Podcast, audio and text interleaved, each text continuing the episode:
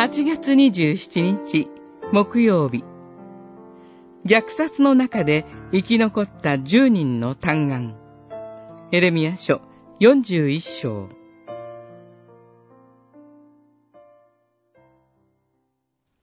しかし、一行の中にいた10人の者は、我々を殺さないでください。小麦、大麦、油、蜜など、貴重なものを畑に隠していますから、と、イシュマエルに哀願したので、この十人だけは殺さずに置いた。四十一章八節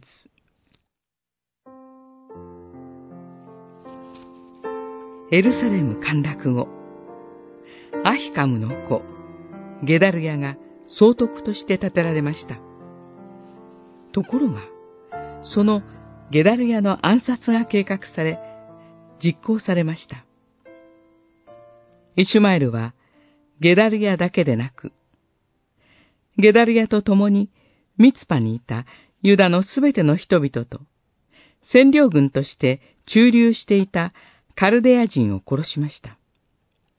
さらに、その翌日には、シケム、シロ、サマリアから来た80人の一行も10人を残して皆殺しにしてしまいます。生き残った10人は、我々を殺さないでください。小麦、大麦、油、蜜など貴重なものを畑に隠していますから、と願い求めました。それらは戦争などの被害に備えて備蓄していたものでした。この愛願をイシュマエルは受け入れましたが、これは彼の中に金銭欲と強欲があったからです。70人を虐殺した彼の残虐さが翻ったわけではありません。銀貨30枚で主イエスを売り渡したイスカリオテのユダの欲と同じだと言えるでしょう。